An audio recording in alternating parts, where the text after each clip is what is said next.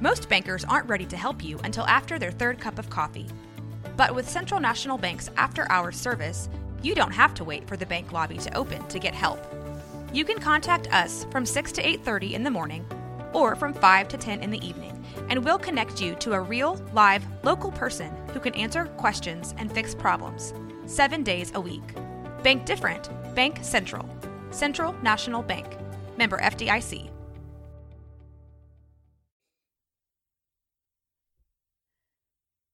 Hey, what's up, Blazer fans? Welcome to the Blazers Edge podcast. I am Tara Bowen-Biggs, joined as always by Blazers outsider Danny Marang. Danny? Oh, hi. Hello. Can you believe that we are just days away from basketball, NBA basketball happening? No, I'm like I'm a bit like an addict right now. Got a little bit of a skin rash. Like, for the love of God, please, let's go. Problem is, we don't get opening night. We gotta wait one more night. We gotta watch that Laker trash go out there. Well, yeah, we'll survive. But anyway, with all this excitement going on, we did call in a couple of other folks to help us out. We have two of Blazers Edge's finest with us tonight, Nate Mann and Isaiah De Los Santos. Welcome to the show. Thank you. Yeah, thanks for having us.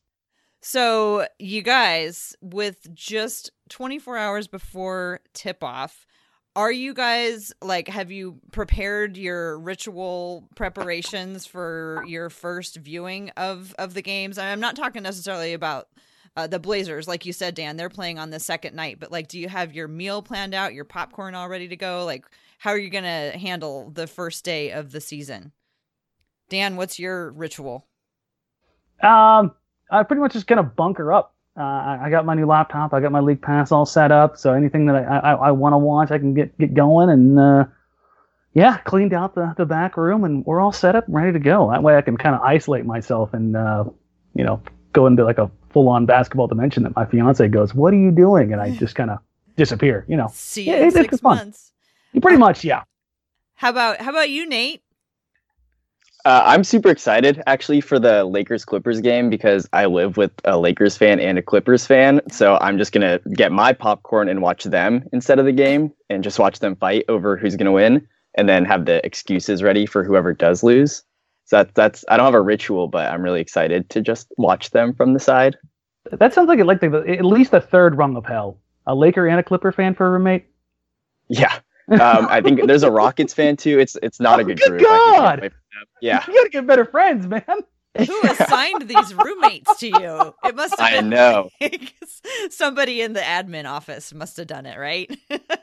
We needed a spread of... I mean, we're from Portland, so there's one other actual Oregonian who's kind of a Blazers fan, but I guess we couldn't just have a bunch of Blazers fans in one house. Got to spread them out. Got to spread them amongst everybody so that they can spread the love, right? How about you, Isaiah? What are you doing to get ready?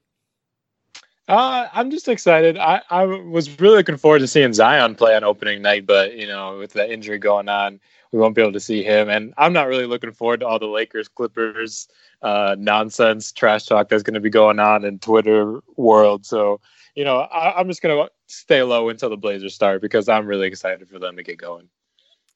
Yeah, nonsense, I think, is a good word for it. I think there's going to be a lot of that this year. Absolutely. Well, let's touch on a few little bits of news before we go on. One thing is that the Blazers front court seems to be having ankle issues. Hassan Whiteside has a sprained ankle. He seems to think that he will be back for opening night. Pau Gasol, his isn't an ankle, his is a foot. Is that correct? And then we have Zach Collins had a sprained ankle earlier on in the summer, but he appears to be just fine. So how worried is anybody about the ankles of the centers on this team? Isaiah, what do you think? I mean, that 15th roster spot's looking pretty open right now. And, it might be good to get someone in there. I mean, they did just sign Moses Brown to the two-way contract, and I think he's worth taking a risk on, but also, if they need to employ him because these ankles just keep falling off the limbs of Blazer centers. I think, he's a good backup plan just in case. Just wrap him in bubble wrap. That's all I got to say. What does it mean to you, Isaiah? I mean, sorry, Nate. I'm just worried that the Whiteside that is ready for opening night is the Whiteside we saw in preseason, because that wasn't 100%. And if he's ready for opening night, does that mean he's 100%? Or are we getting that same player who maybe he was disinterested, or maybe it was the ankle that was limiting him? So I think I'm notoriously low on Whiteside. So I think the injury is just feeding me. Right. I know all summer I've been saying White's is going to be fine. He's going to be fine. He's going to be fine. Everything's going to be fine. And then I watched a couple of games, and I'm not changing my mind about that, but it will take maybe longer than I thought it was going to take. There may be some bumps and bruises along the way, because I'm recalling back to when Nurkic first came to the team. He came to the team. He had that spectacular last 20 games of that one season, and then it was kind of a rough start, and it took a little while to settle down and figure out what his role was before he really started rolling. Dan, are you concerned about the ankles and feet of the centers? I mean, Pau's 39. That's slightly problematic. And now Hassan has rolled the same ankle twice. And you're thin at the big position right now, like legitimate bigs. There's a reason why the Blazers went out and got somebody to be that stopgap for Jusuf Nurkic. It's because that Zach's not quite ready for the five, and thrusting him into that position, risky proposition. The Blazers are keeping that 15th roster spot open. If ankles start becoming an issue, they may be, starting to take a hard look at the old man river big men that are still out there to fill a stopgap who can play for 20 minutes a night, because if Hassan's not healthy in this offense where he's got to pick and roll and dive to the rim and play at the rim and be explosive, that becomes a problem real quick. So it's certainly they're gonna monitor it. But we're gonna say this until February. As long as the Blazers can hold out until the trade deadline, as long as they can stay above water, I don't think it's going to be that big of a deal. But if somebody genuinely gets hurt, then it becomes a problem very quickly. So from what y'all have seen so far in the preseason, we actually saw quite a bit of Skal.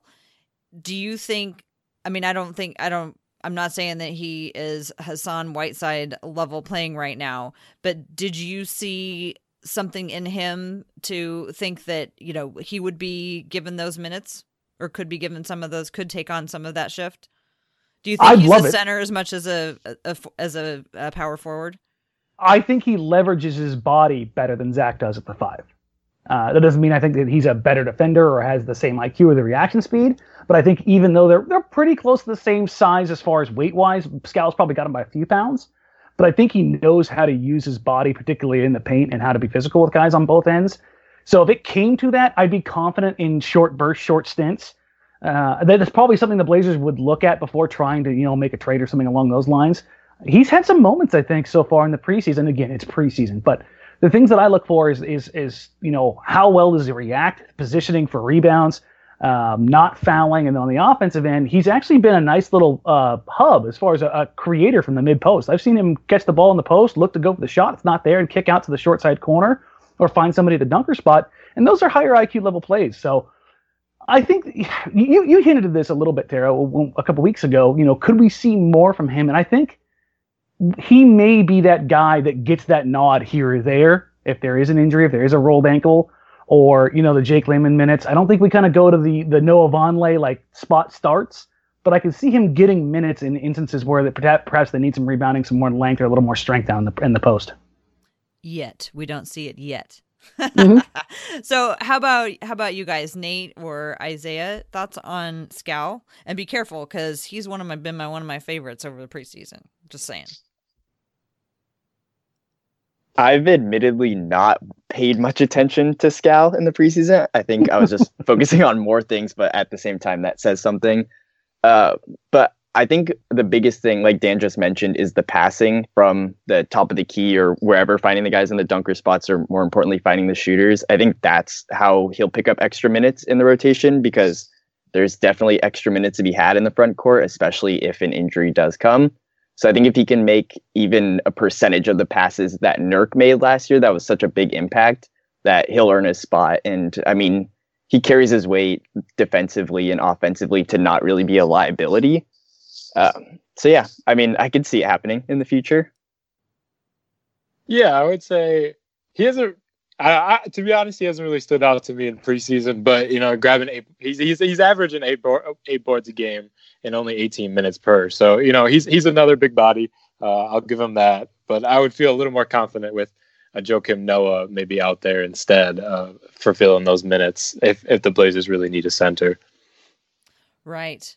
Well, okay. Well, speaking of centers, there's one more little piece of news, and that is that, or maybe it's a big piece of news. I'm not sure. That's why I'm asking you all. Jusuf Nurkic recently signed with Rich Paul and Klutch Sports. Is this a big deal? I mean, it's a big deal. It's a big deal. What's the word? Klutch Sports guys get the bag, hands down. So he's three full years away from asking for anything, correct? Yeah, this year and then two more, yes. So, but that's quick. That comes up a lot quicker than you think it does. And Nurk signed a very team-friendly deal. There's no doubt about that. If he stays healthy over the next 2+ years, and he's in the prime of his career to get that, there's a reason he did it. It probably gets him more sponsorship opportunities, more representation, obviously a larger, more well-known group. And also it puts pressure on front offices. I mean, they can start leveraging. If something doesn't go right, and this is like worst case scenario, Klutch is the group that can put the most pressure on an organization to force a trade, hands down. So those are all things you have to take in consideration. They are the most player-friendly group that there is. So I'm all for him to get the bag. Love it. But I definitely am a little bit worried. I love the idea of him getting other bigger sponsorships. Not that I didn't love Jusuf Nurkic in a van, but just expanding that beyond that universe, like maybe getting him a role in Space Jam. I mean, I don't know. What do you guys think? How about you, Nate? I don't know. All I can think about with Klutch Sports right now is someone tweeted a video of Kentavious Caldwell-Pope like having everybody clear out and just airballing a three-pointer. And that like Klutch Sports protects you from those sort of things. So I'm hoping that Nurkic doesn't get real confident. I feel like if you're not on the Lakers, that doesn't happen. But I mean, good for him. And there is still 3 years until he gets a new deal. And that might be a problem though, because I don't have the numbers, but Dame and CJ are going to be making a lot of money in 3 years. Yep. And they're going to take up a big percentage of the cap. So if you want another guy getting a bigger contract than he maybe would have gotten without Klutch, that's just not going to leave a lot of room. Especially if the salary cap doesn't keep going up like it was expected to. Mm-hmm. Yeah, that salary cap is going to be kind of a conundrum. I've read that some teams are preparing for actual cuts to the salary cap. Possibly a bit of a hit. Yeah, possibly, you know, due to China's situation. And that's the first time that I think that it hasn't ever gone up. And so contracting could be a real weird situation to be in. I mean, have they ever been in that situation where things hadn't gone up? It's been a while. I think there was one probably like 6-7 years ago where I think it went down ever so slightly. And I believe that was on the back of the strike shortened year. So as you would expect. Mm-hmm. But other than that, I think it's gone up every year since then. Yeah. So it's something you definitely have to worry about. And obviously the NBA is taking a look at other markets they can leverage outside of China, which obviously they'll start looking at markets like India and places like that, and then expanding into like North Africa and then trying to grow those markets. Not to get into the political side of it, but that's something the NBA is going to have to look very, very hard at. Hey, and you guys watch the preseason games in India? Those Indiana versus Sacramento games? I thought those were so much fun. Yeah, no, I mean, seeing the game grow on the international scale, like the NFL obviously tries this in London, but like it just doesn't have the same appeal. I mean, outside of soccer, basketball is the next global sport, and the NBA is trying to grow that as much as they can. Nate, you recently returned from a really long trip, and like, how do you think about the, you know, massive, you know, people, teams, media, everybody all traveling, you know, halfway around the world? Like, what was it? Can you talk a little bit about your recent experience? Yeah, so that travel is taxing. Like, I got back Tuesday at 3:30, I think, p.m. back to Eugene. So you went to Qatar to cover the World Championships of track? Is that correct? Yeah, sorry, should have added context. Yeah, World Championships for track. It's every other year. And yeah, Qatar right off of Saudi Arabia. And yeah, so we landed at 3:30 and I had to fight myself to stay asleep until I made it to 9 because I wanted to get used to the time zone before I went back to school. And I could barely get out of bed. I can't imagine playing a basketball game at that level after traveling that far. But at the same time, interesting enough, when we went to Northwestern, they have a school out in Qatar and they love basketball. Like, it was not like finding the odd duck of someone who knew who the Portland Trail Blazers was. Like, I had to introduce myself and I was like, oh yeah, I write for a Blazers website, and I would say Blazers website, not really expecting them to understand that like specific team, because I mean I say that here and people are like the Portland Trail Blazers are like the clothing, and but like people are very into basketball. I saw people wearing merch, I mean the basics like LeBron jerseys and whatnot, but like there's definitely a basketball interest there. And I mean cricket and soccer are the big sports, but I think basketball would be next for them.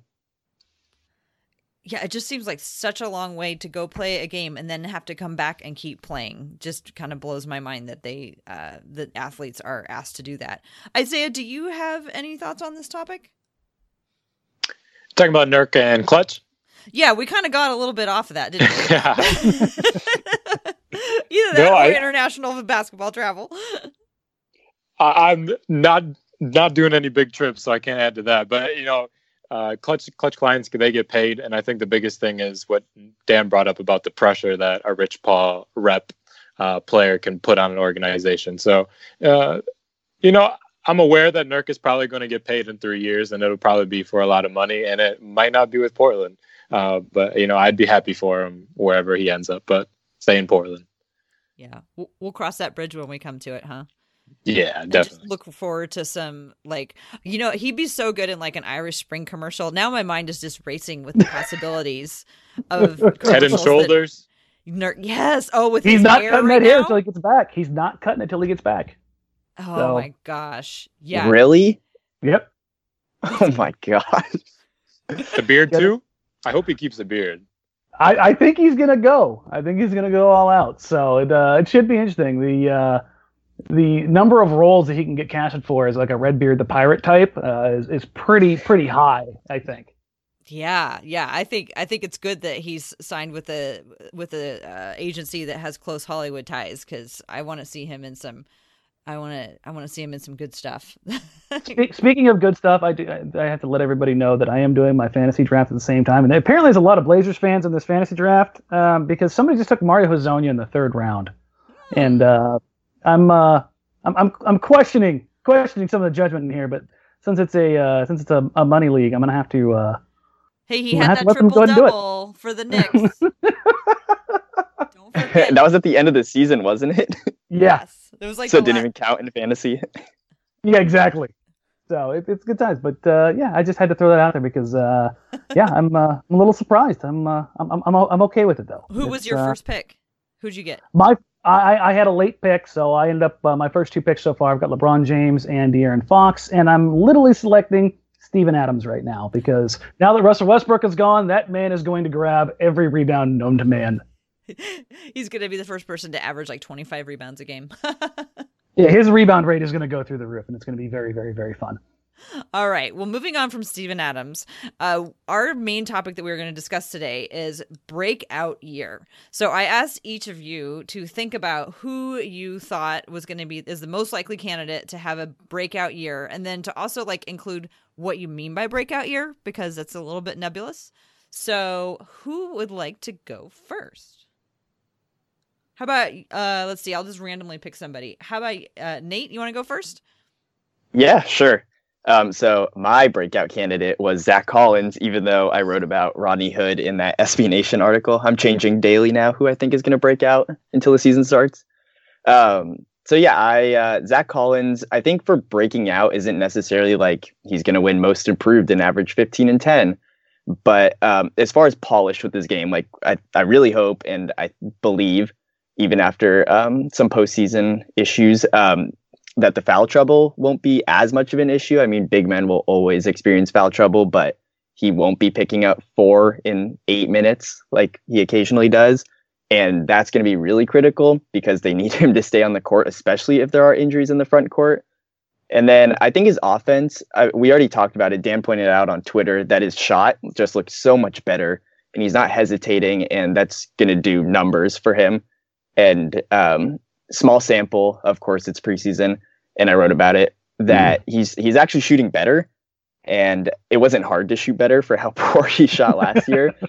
But it's good to see that he has a decent percentage outside of just right around the rim, because he's a decent finisher. And now hopefully he can finish through traffic. That he said he added 20 pounds of muscle or something like that, but that happens every year with everyone. So you have to take it with a grain of salt. Let's stamp that out real quick. That article was talking about him adding weight since he got drafted. And now this isn't the poo-poo, Zach. This is the poo-poo. Every big that's ever been in the league is like, yeah, I put on 30 pounds since I got drafted. I don't know about you guys, but from the time that I was 18-year-old till I was 22, I put on 40 pounds. And I didn't do what Zach's doing, but I spent probably the same amount of time in the gym that they're spending in the military. When you've got a dedicated regiment of, hey, eat 10,000 calories and spend 5 hours in the gym a day, you damn sure better put on that weight. Yeah, so then if it is since he's been drafted, which I didn't actually read the article, I actively tried to avoid those off-season articles, then, I mean, finishing through traffic is still going to be an issue because it has been the first 2 years. But then also the fact that he has a mid-range game and can at least put down three-pointers enough for someone to look at him when he's out there will help the offense a lot, especially if he's playing four, because you can't have him and Whiteside lurking around the hoop, especially if you want Dame and CJ driving.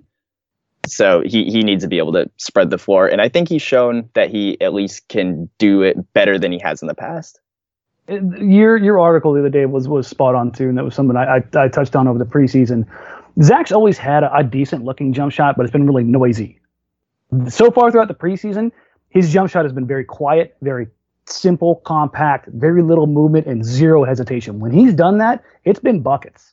I mean, I'm not into talking the game where he went 6 for 6. Just in general, when he, you guys have all seen it. He does that little toe tap, that little dance, over the last 2 years when he catches it. That seems to have gone the wayside. And even if he isn't able to finish through traffic at the rim consistently, or if he doesn't develop a post game, if he's able to do that regularly, that's enough space for Zach and Hassan, whoever he's out there with, to be more than successful. Because you can't drive or drop down low if you've got a guy who's able to hit between 45 and 50% of the free throw line. I mean, that's a hell of a shot. I mean, LaMarcus Aldridge literally has made a career out of being able to do that, so you can't drop down there. And if he's able to do that, that will be probably sufficient enough for him offensively.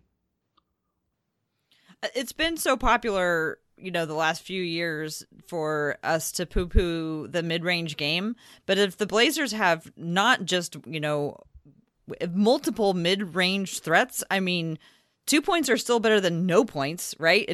Maybe it's not three, but it's still. I was super impressed with Zach's shooting, just like you said. It just looks so much better, and it's not. There is no hesitation. But the other thing that I've noticed from him, and I'm wondering if you all notice this as well.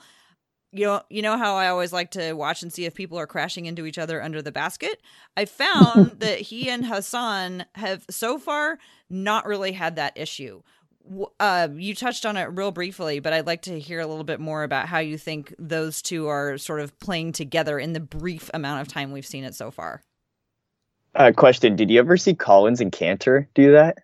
Crash into each other under the basket? Yeah. I can't remember. There's a lot of things you can say about Cantor that probably have a negative connotation. But for a guy that big, I think he has really, really good spatial awareness. And there wasn't really a ton of that. The only thing that Zach and Hassan have really done is that they've gone for the same block, and it's turned into a block every damn time. That's been the impressive part. It's like they're high-fiving each other and blocking the ball at the same time. That's pretty awesome. Yeah, Hassan, cut his finger on the rim, both of them going for the same ball. Zach had back-to-back blocks on one possession with Hassan literally just kind of hanging out maybe 2 inches behind his hand.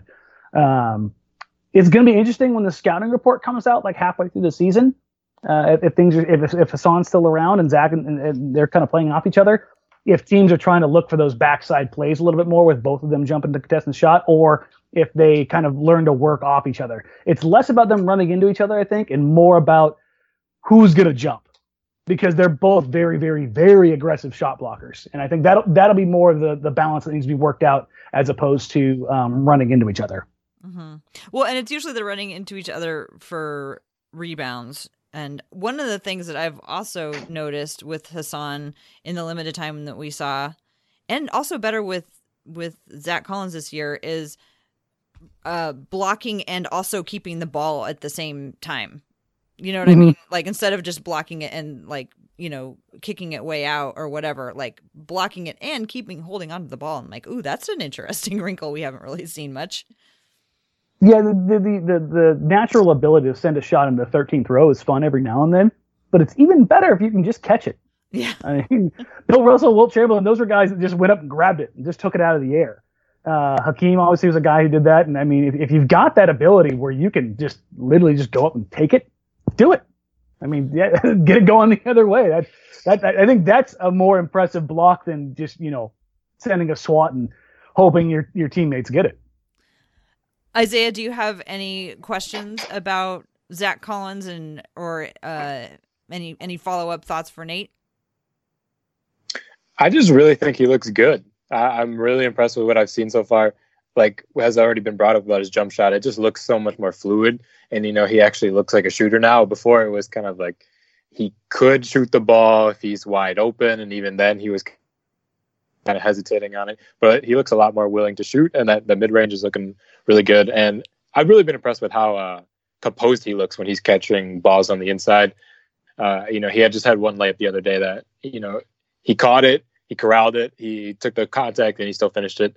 And, you know, that was something he's definitely struggled with before or in the past. And, you know, we're seeing the right steps to where he's starting to become, you know, he's starting to look very, very good. And you're excited about him as a starter. Mm-hmm. Nate, what do you think is the thing that might stand in his way? The obvious one is foul trouble. But I think Dan mentioned it with the scouting reports. A lot of his outside shots were just like setting a screen or just kind of lurking in the mid-range. And then when everybody focused on Dame or CJ or someone on the wing, he would just find that opening and get the ball and have an open jump shot. I feel like if he does that successfully through the first quarter or third of the year, defenses are going to pick up on it. And then I'm not sure if he has the touch or the skills to really create his own basket consistently without just scoring as a product of the other players playing offense. Mm-hmm. Yeah, consistency may be an issue because I think you said it earlier, is he doesn't need to be like great. He just has to be good enough that it makes people hesitate and go, ooh, do I need to go there? And if he's not consistent right out the gate, then people may just ignore him and just let him shoot. And, that, you know, that's not going to create this kind of space that they would want. But I'm excited about Zach. I'm very interested in how Zach Collins is going to be playing. Isaiah, would you like to go next with the player, your candidate for breakout player of the year? Definitely. I'm rolling with my man Rodney Hood as my breakout player. I am really buying into the notion of Hood being acclimated with the team. You know, when he first came to Portland, it was very up and down. You know, he eventually had kind of a breakout game himself last season when they played Charlotte, and he basically like willed the team in the fourth quarter to the win. But other than that, it was kind of up and down. His first round playoff series was not the greatest. Yeah, he averaged 3 points a game against OKC, and you know that's not what you want from your wing scoring threat when he's only averaging three a game. But then compare that to the Denver series where he jumped up to 14.7 points per game in 24.3 minutes. And, you know, there you saw the three-level kind of scoring that he brings. He can handle the ball. He knows how to back down the smaller guys and then throw up a nice little turnaround jumper over them with his 6'8" self. So I'm really buying into him having a full summer with the team and, you know, having a full training camp and preseason and being able to gel with the guys. And it looks like he'll be the starter at the three. And I'm excited to see him not have to bounce around, because he's been bouncing around between Utah, then Cleveland, and now Portland. And, you know, it's been up and down. You know, he's traveling And now he finally gets to settle in someplace. And I'm looking forward to a settled and acclimated Rodney Hood. Yeah. Anybody else want to add on to what they've seen from Rodney and what they're hoping for Rodney? I mean, with Rodney, we've seen what he's capable of, not only as a Blazer, but as a starter with the Utah Jazz. And I think his game's developed and he's in a comfortable place. Clearly, it's a comfortable place for him mentally. He took significantly less money to stay in Portland. He's obviously looking for a bigger deal, so he's going to want to perform. But there's something to be said for, and I hate to overemphasize it because I think it gets pushed a little too hard, but the culture and the how it allows these guys to succeed. And if we're drawing out like a pecking order of, you know, who's going to get shots in this offense, it's Dame and CJ. And then you can make a case for probably Hassan and then likely Hood. Hood's going to get time with both the starting unit and the bench unit. He's going to kind of be that guy that plays in between because he can swap between the two and the three pretty effectively. We'll see him with the starters and you'll see him with the bench unit with Anfernee and Kent and Mario when they go in that small ball lineup and then insert center here. And you'll see him at times slide down to the two and trying to take advantage of the guys in the mid post. So here's the thing, like the bar for success for guards or for forwards in Portland has been so low for the last few years that it's not hard to see Hood like put up numbers that you're going to go, wow, that's really nice. And you look around the NBA and you go, I guess it's kind of average, but it's just going to be one of those things that at that small forward position where there's so many dynamic players, the Blazers are actually going to have a guy who's going to be a plus production type player there. And I think people are going to really enjoy having that. It's such a weird thing to say because they've had Mo in that position or, you know, whoever it was kind of filling in when Mo was either underperforming or injured, having a guy who legitimately can be a 15 point a night guy. That's going to be a really weird change from what Portland's had for the last 5 years. Nate, have anything to add? One thing I noticed, I think it was one of the first plays of the Denver game. He went up when Dame was dribbling down and set a screen on Murray just for the switch. I thought that was interesting that they're looking to feed him. He's not just going to be like an escape valve of like, oh, they have Dame and CJ swarmed. Let's just hope someone else can score, because in the past that never worked because nobody else could score. But they're going to be looking for plays, especially in the post, because he has that nice turnaround jumper. And then they might just give him the ball on some possessions and Dame and CJ can take a possession off, which is going to be great. They've never really had teammates who can consistently do that. Oh, that's a great point. Yeah. Well, what do you think is going to be his biggest challenge to achieving this breakout year? Consistency, I think, would be the main thing. You know, he's not a totally respected, you know, small forward guy. He's known for, you know, being hot and cold. And the Blazers really could use a consistent output from the forward position, like we've, you know, kind of accustomed to these. You had high games with Chief and you had low games with Chief. You had high games with Mo and you had low games with Mo. So if Hood could really just be a consistent 15 points a night guy, you know, that would be fantastic. But, you know, I'm worried about the games where he puts up, you know, 3 points or 4 points and kind of can't get a shot going. Well, and I'm also curious how you feel about his defense as part of his success for the season. Yeah, I mean, you look at Kent Bazemore, who is just running all over the court. You know, I kind of want to call him like the Kenergizer Bunny or something like that. You know, because like he's just going all over.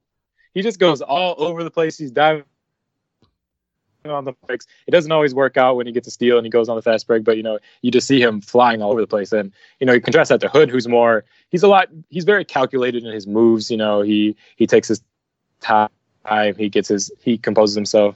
And that's his point. You know, yeah. And you know, Bazemore is just kind of that energy guy, and you contrast the two and you're like, oh, okay, is Bazemore actually, you know, doing more for the team with the steals that he can bring, but maybe he's not as dynamic of a scorer that Hood is. Dan, you were going to say something. No, with Hood, I mean, I don't think he's going to have those 3-point nights. I don't think he's going to have those Mo Harkless nights. I genuinely don't. I think there's going to be opportunities for him.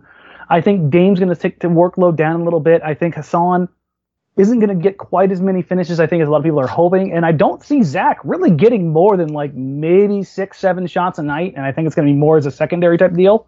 Whether it's, you know, off an offensive rebound or a pick and roll that doesn't quite get off and Zach's in that soft spot. Like, legitimately, if you're doing the pecking order after Hood, after you get the four guys, I don't think Zach is anywhere in the top seven. I think you get Anfernee and Bazemore even ahead of him. And with that kind of guard forward wing centric offense, I think that affords Hood nights where he's going to be a regular double-digit a game guy. I think it's and part of that was probably promised to him, in essence, for taking less money and coming back here. And I remember there's a lot of people that when the summer was still kind of going on and everybody was looking at the new roster that Bazemore starting. No, that was never the deal. Like, part of the Hood coming back here was a guarantee at that starting spot. And with that, not just that starting spot, but the opportunity to be more involved in the offense. And we've seen that already in the preseason. Well, like you said, Isaiah, they're actively looking for him.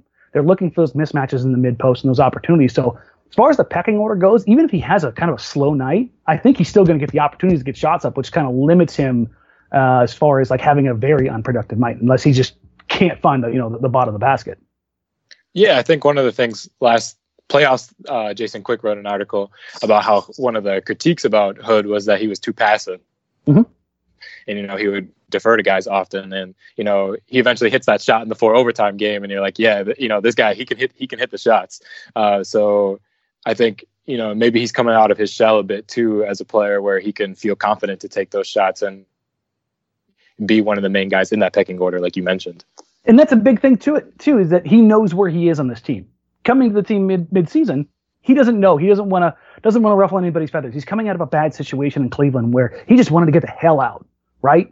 And so mm-hmm. He gets to Portland, and he's like, I'll just kind of sit in the background, and I'll just kind of take and pick my moments. Now he knows he doesn't necessarily need to do that. He may need to defer as far as Dame, CJ. Outside of those guys, nobody else can really make a claim that it's their shot. And so if he's willing and able to do it, then I see him being able to be a very productive member of the, as far as like box score contributions, as much as it pertains to scoring anyways. Dan, it sounds like you are pretty enthusiastic about Hood having a good year. I don't think he wasn't your candidate, but it sounds like you're feeling pretty positive about him having, progressing even further in terms of his game here in Portland. Yeah, I think the big part of it is kind of what I talked about previously, and that's the bar for production in Portland at the small forward position is next to non-existent. I mean, and I'm not trying to like poo on Mo and everybody else they've had there.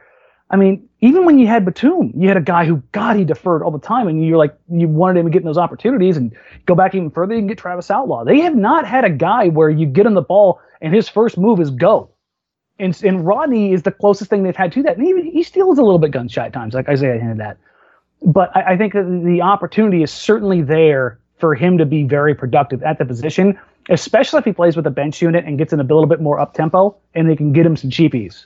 Where in the past, whether it was Mo, whether it was Chief, whoever it was playing with that secondary unit, their limits offensively kind of prohibited them to doing only certain things. And we talked about this for years, Tara, the whole siloed idea. Rodney Hood's not siloed. He can create off the bounce. He can work in the pick and roll. He can get in that mid-post and take advantage of mismatches. He's a little suspect in transition, but other than that, I mean, he's got multiple ways of scoring. And that's the first time that Portland has had that from that position in quite a long time. Yeah, I want to watch and see what kinds of specific plays he gets involved in. It kind of gets me thinking, how, Dan, we've been talking about how at some points seems like there's a player that Damian always feeds first. Or mm-hmm. feeds get early. Somebody started. Yeah, I'm really curious who that might be on this team. We'll have to wait and find out. So, Dan, do you want to go ahead? Go ahead. I would say Rodney's probably up there. I can see him getting that LaMarcus Aldridge role. I can see it Whiteside, though. I kind of feel like it might be Whiteside at first. I mean, yeah, that's the other likely candidate. Let's put it that way. Yeah. Why don't you go ahead and talk about your breakout candidate? Oh, this is going to be the least surprising thing ever. Anfernee Simons. My love for Ant notwithstanding, I think the hype is justified. Excuse me one second. Are you drafting? Oh. No, I'm sorry. I'm clearing my throat. I've had a bug that just will not go away, and it makes it impossible. I didn't want to sit here and just hack into the mic. But as far as Ant goes, the first thing is, young man got his first dunk out of the way. He finally got to get a little bit of room and take off, and it was a nice, classy little Statue of Liberty, and then he got back on defense. And he's certainly been looking forward to that, and I'm happy he was able to kind of get it done. But for me, I look at these guys right now, and God, Ant just looks like a guy who can certainly get out there and just do something in bunches. And I question his ability right now to finish consistently in the paint. He takes off a step too early or too late. He's a little bit wonky. But the flip side of it is his ability to catch and shoot from three, off the ball, on the ball. It's elite level talent already. And that was something, you know, when I said he had it last year and you called me crazy, that was the thing I was looking at. And I want to peg him as not just a dark horse, but a legit candidate for most improved player. Like, I know everybody wants to kind of point that at Zach. But the more I look at him, the more I'm just like, God, this kid can really... He can get it, and he's going to have nights. I think this is the one you're more concerned with, Isaiah, as far as having that three-point night. The volatility in his production is going to definitely be there. But outside of Dame and CJ, the most likely candidate to go off for 25 or more is Ant. I mean, that's the reality. The kid, when he gets hot, can go absolutely nuts. And everybody's going to use that Sacramento game as the bar and, you know, and all the off-season hype and all the think pieces. I will say this. He can get going offensively. There's no doubt about that. But one of the most surprising things I've seen from him and what will allow him to stay on the floor, which for most young guys and on Stotts teams don't, defensively, he has been aggressive as hell. It hasn't always been great, but he's not getting pushed off his spots. He's put on a little bit of strength. He's using it on both ends, to be honest. He had that shoulder into Mike Conley into the spin move for the layup in Utah, which was really impressive. But he's picking guys up 35 feet from the rim. I never thought I'd see him do that. I figured he'd sit there and just, you know, die on screens defensively. He gets around screens better than CJ does right now. It was really, really, really surprising. And that's, again, it's preseason and all that. But the basic instincts of the kid, I wasn't sure where they would be defensively. They're going to allow him to be able to stay on the floor for real minutes and not just these spurts. So it's going to be interesting to see what kind of production he's going to have. But realistically, I can see him averaging double figures coming off the bench if he's aggressive in that mindset and is able to consistently knock down a shot like I think he's going to be able to. Nate or Isaiah, do you have anything to add or ask questions about Anfernee as the breakout candidate? I think my biggest thing... Oh, go ahead, Isaiah. I guess the biggest thing is I just don't want to see it against legit, you know, NBA competition. Mm-hmm. I don't want to see Summer League. I don't want to see the Sacramento Wacky Kings game from last year. You know, I want to see it in November when people are aware of him even more than they are aware of him already with all the hype pieces that came out this summer. You know, I just want to see how he does on any given night once people are aware of what he can do because the shooting looks legit. I just want to see how he handles, you know, legit NBA defenses. Yeah, I think his shooting is one of the most positive things. I mean, he's already got the Dame step back. He can catch and shoot. And the one thing, and I haven't really seen it too much in preseason, not that like he wasn't doing it, but wasn't as much of an opportunity, especially with Hazonia on the floor with him, was his playmaking. But if they peg him as more of a CJ type player, which it seems as they do, then playmaking shouldn't be an issue. Like he'll have to make passes here and there, but it's not like he lacks that ability. I just don't think he can be relied on as the primary playmaker. So pairing him with Hazonia, I think, will be pretty important. Yeah, I was wondering about that too, Nate, in terms of whether or not he was going to play point guard while he's on, or if he's going to be playing shooting guard. Dan, I thought I recalled that you were pretty sure that he was just going to be given the ball to be in charge and have the ball in his hands. Am I misremembering that? I believe that he's going to have opportunities to be the lead initiator. And we saw some of that here in the preseason where they gave him the ball and said, go do it. I understand what Nate's saying. And as far as playmaking for others, that's still something that needs to be done.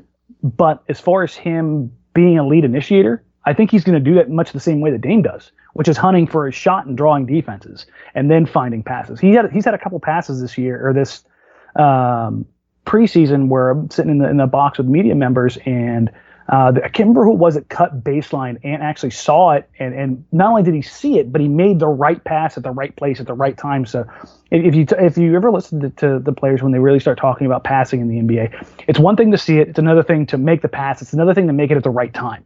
And Ant did that in a couple different possessions in a row, and a couple different people and some scouts for other teams are sitting there all kind of like nodding their head like, okay, apparently he's got that capability. And it doesn't indicate that he's going to be Chris Paul, I mean, by any means. But it's certainly something that looks to be developing in his toolkit. But they're going to have other guys around him. They're going to have Dame. They're going to have CJ. They're going to have Bazemore. They're going to have Hazonia. They're going to be guys who can handle the ball around him. And in fact, there's going to be 3 to 4 ball handlers on the floor pretty much the entire season. So I think it's going to be better for him because realistically, his ability as a catch and shoot 3-point shooter is going to be huge, especially for that second unit. But yeah, I don't have any issues with him with the ball in his hand. Like If all of a sudden, you know, somebody starts picking up 96 feet, you might have to worry about a little bit if it's Chris Paul or somebody like that or Patrick Beverly. I don't think anybody's going to ask him to do that. But at the same time, getting him the ball and asking him to initiate the offense, I have zero questions about him being able to do that right now.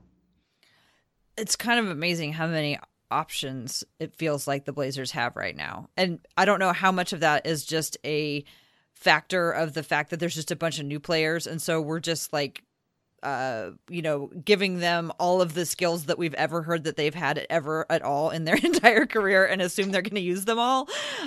Or if it's true, like the Blazers really have crafted a team with more multidimensional players than they've ever had before. So I'm very excited. And guys, we have games to preview. Shall we move on to our previews? Let's do it. Anybody, anything else to say about any of our breakout candidates? I think we covered it all. Let's move on to opening night. So I think we should talk about the first 3 games. We've got Denver on Wednesday, Sacramento on Friday, and Dallas on Sunday. At this point in the season, how do you guys look at games? And like, who's going to write the preview? Like, how do you write the preview for against a team that you haven't even really seen play? Isaiah, what's your strategy for that? Yeah, I think I'll adjust my expectations, you know, every year. Coming into this year, I'll be looking at Whiteside, definitely. I think everyone's going to be looking at Whiteside because, you know, it could be Jusuf Nurkic out there and, you know, he's not out there and, you know, that sucks. But Whiteside's definitely someone you got to focus on and you know, you're going to know that Dame and CJ, they're going to get buckets. You know, the season of CJ is well underway, as Tara has already mentioned. Damian Lillard, he's going to play like an all-star. Rodney Hood, as we already talked about, is probably going to be on the top of the pecking order. So I'm really just going to look at Whiteside. I want to see what kind of player he is because I'm of the mindset that it's going to take time, but at the same time, I believe in him and what he's going to be able to bring to the team. I think others are lower on him, and you know we're already kind of overreacting to preseason games. So I definitely want to see him in a real game. And the first couple games will give him a good test. I mean, you got Jokic, Harry Giles, Marvin Bagley with Sacramento. He'll get to go against Boban when they play Dallas and Kristaps. So you know he's going to get a heavy dose of centers, and I'd like to see how he matches up with them. What does a successful start for Hassan in those first 3 games look like for you? As long as he doesn't look lost or disinterested, because I think those are the kind of the big things that either he brought with him from Miami, the stigma about him, or people have said that they think they see right now in preseason games, which, I mean, we can't take those big assumptions from preseason games anyways. But I would just want to see him put up some numbers, set some good screens, provide the defense that we know he can because he led the league in blocks a couple years ago. You know that he's still the same player that he was that a couple years ago. So, you know, you just want to see him be impactful because they need that impact at the center position. Nate, what are your thoughts about these first 3 games? What immediately stands out? I'm looking forward to Denver just because we played them twice in the preseason, And not that really preseason shows too much, but you still understand slightly like rotations, who's guarding who, who's playing where, like doing certain things. And so the one piece that I'm looking forward to most, though, in that Denver series is actually Millsap and Collins, because Millsap worked the Blazers in the playoffs. And I think Mo and Aminu were guarding him, and they just couldn't do anything. And then Zach actually did a decent job. So I'm looking forward to seeing if Zach can actually carry that success on defense over into the regular season, where it actually counts more. I mean, postseason counts a lot, obviously, but like full time guarding him. It wasn't just come in for 3 minutes and try your hardest on defense. Yeah, I mean, the Blazers starters in that final, or the Blazer team against the Denver starters in that final preseason game. I mean, again, preseason, but they held up pretty well. What do you guys think about what do you think about Sacramento and Dallas, because like they haven't seen them at all, so playing against a team that they're just like coming in brand new, and they look pretty different. Well, Dallas at least looks pretty different from last year. What are going to be the keys to the Blazers getting wins, especially against like Sacramento and Dallas, who they haven't seen yet? Dan, what do you think? It's going to be really interesting to see how this season kind of unfolds, especially in this first quarter. Different position groups are going to be tested like on different nights. With Denver, obviously, it's their front court. So it's going to be incumbent upon Whiteside to be healthy and ready to go, like we touched on. With the Kings, you've got to be careful with the ball and how you handle certain situations, because they may be the fastest team that's ever played in the NBA. Like up and down their lineup, it's just nothing but track stars. De'Aaron Fox is certainly a guy you can look at to be a absolute nightmare for Damian Lillard. I mean, if you look at the guys that who have bothered Dame in his career defensively, or like the guys that make him work and have elite top-end speed and quickness. That's the Mike Conleys, that's the Chris Pauls, guys like that who, Victor Oladipo. Those are guys that have bothered Dame. So now you've got the backcourt working. And then you get against the Mavericks and you get this weird hybrid, Luka, Kristaps thing that they've had going. And they look very good. And all of this is going to be on the road, obviously, except for Denver. So these different positional groups are going to be really strange how the game plan has to be focused or tailored night in, night out throughout the first 10 games of the season. I think that's going to be like one of the more interesting storylines as these first couple of games go. And each night, Stotts is going to have something a little bit different in his bag. But I think for the first time in really 5 years, he's got a myriad of options that he can go to. Obviously, a team like Dallas isn't quite as deep, so maybe you try to let the reins loose on the bench unit and hope you can not only hold a lead, but build a lead with them. Against the Nuggets, they run 12 deep. So do you leave, Dame and those guys out there and try to bomb away and play a fun game of find Jamal Murray and see if he's had that growth defensively or not? And I think that's going to be like one of the more telling and interesting things as far as the first quarter of the season goes. Let's see, who haven't we heard from yet? Did we get everybody to talk about the first three games? You, Tara. Oh, me? Yeah. I'm just worried about that opening night winning streak, because it's been a long time. At? Is it 17? I think this would be 18. Yeah, that's what I thought. It's been a long time since they've had such a tough opponent. Well, they did open the Lakers last season, and everybody was healthy. That's right. We did think that they were going to be quite a juggernaut last season, yeah. And the Blazers did overcome them on that one. The mighty Nick Stauskas opening night, right? Well, and I think that the building's just going to be like on fire. I'm not literally, but like people are going to be so excited for the start of the 50th season. There's been so much buildup for it, so I think the crowd will play an important part. And that I like it when they go on a road trip early, because they get some of that bonding time. Mm-hmm. But I just don't know what to make of Dallas and what that Luka Porzingis combination is going to be like. And with Portland having such a different front court, on the one hand, I kind of feel like it might work out perfectly because nobody else knows what to make of Portland's front court yet either. And in some ways, I think that might work out in their favor because there's no scouting report on Hassan Whiteside as the center for the Trailblazers. But they just played Denver 7 times with Jokic at the center.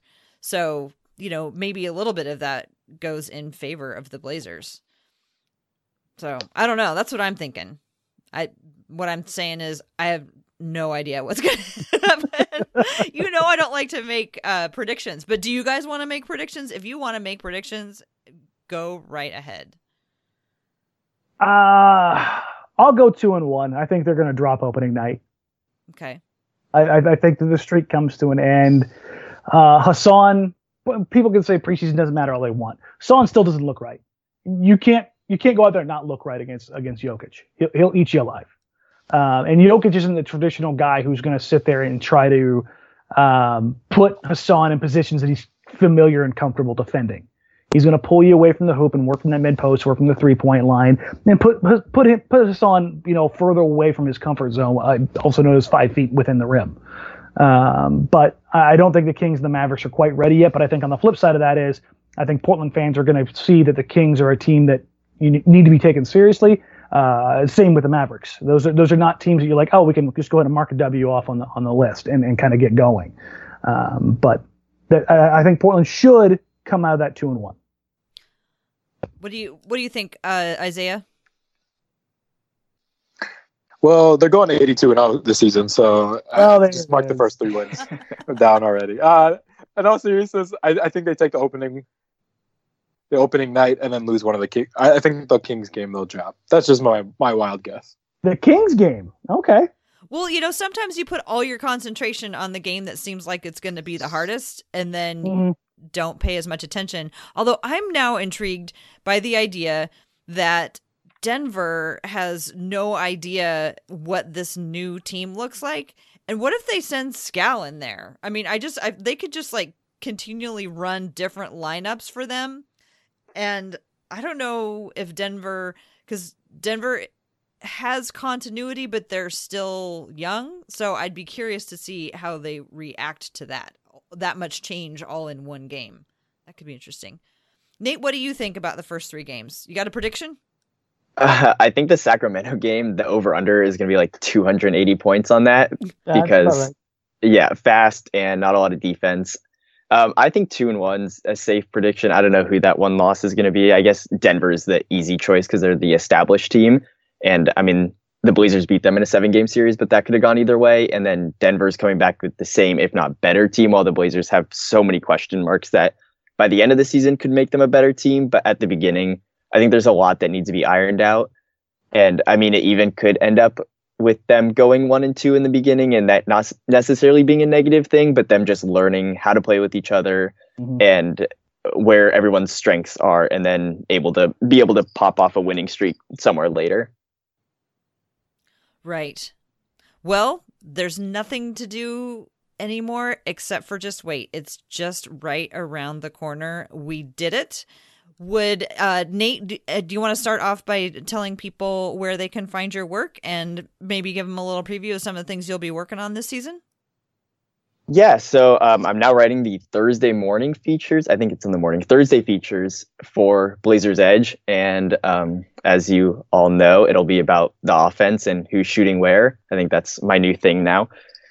So I am now looking into the season of CJ and what's going to be different than in past years of where his most important shots will be and where he's making up ground. But I think the one thing that I've noticed without giving it all away is the Blazers are actually going to play in transition this season. And he seems to be really into pulling up for threes in transition. And if he makes them, that's great. If he doesn't, he's just going to keep taking them. So I think that might be one of the make or break shots of his big season. I think that you're absolutely right about that. Have you noticed? Do you feel like the shots that you've seen him take are from farther out? I feel like he's taken some really long ones. Like, oh, okay, we're adding more range. Yeah, I mean, he saw Dame shooting those, and he's like, I can do that. But I think I was looking at his shooting numbers, and they break it up from like 20 to 24 feet and then 25 to 29. Mm-hmm. And the three pointers, only some of the 20 to 24 feet were, because he loves those long mid-range shots. Mm-hmm. But he was taking a lot of the 25 to 29. So at the top of the arc above the break, but then also like taking a few steps back and pulling up. And I guess if he makes them, maybe people will step out and that lets them drive by. But those are definitely tougher shots. Yeah, he was 8 of 10 for those during the preseason. I was looking at those before we hopped on. And I also think that the other thing that CJ is going to add this year is the ability to draw fouls. He just needs to make his free throws. I don't understand why he's having such a hard time making free throws, but I really think that he's going to get better at drawing fouls, and that's going to be an important tool in the toolkit that will lead to the hashtag season of CJ.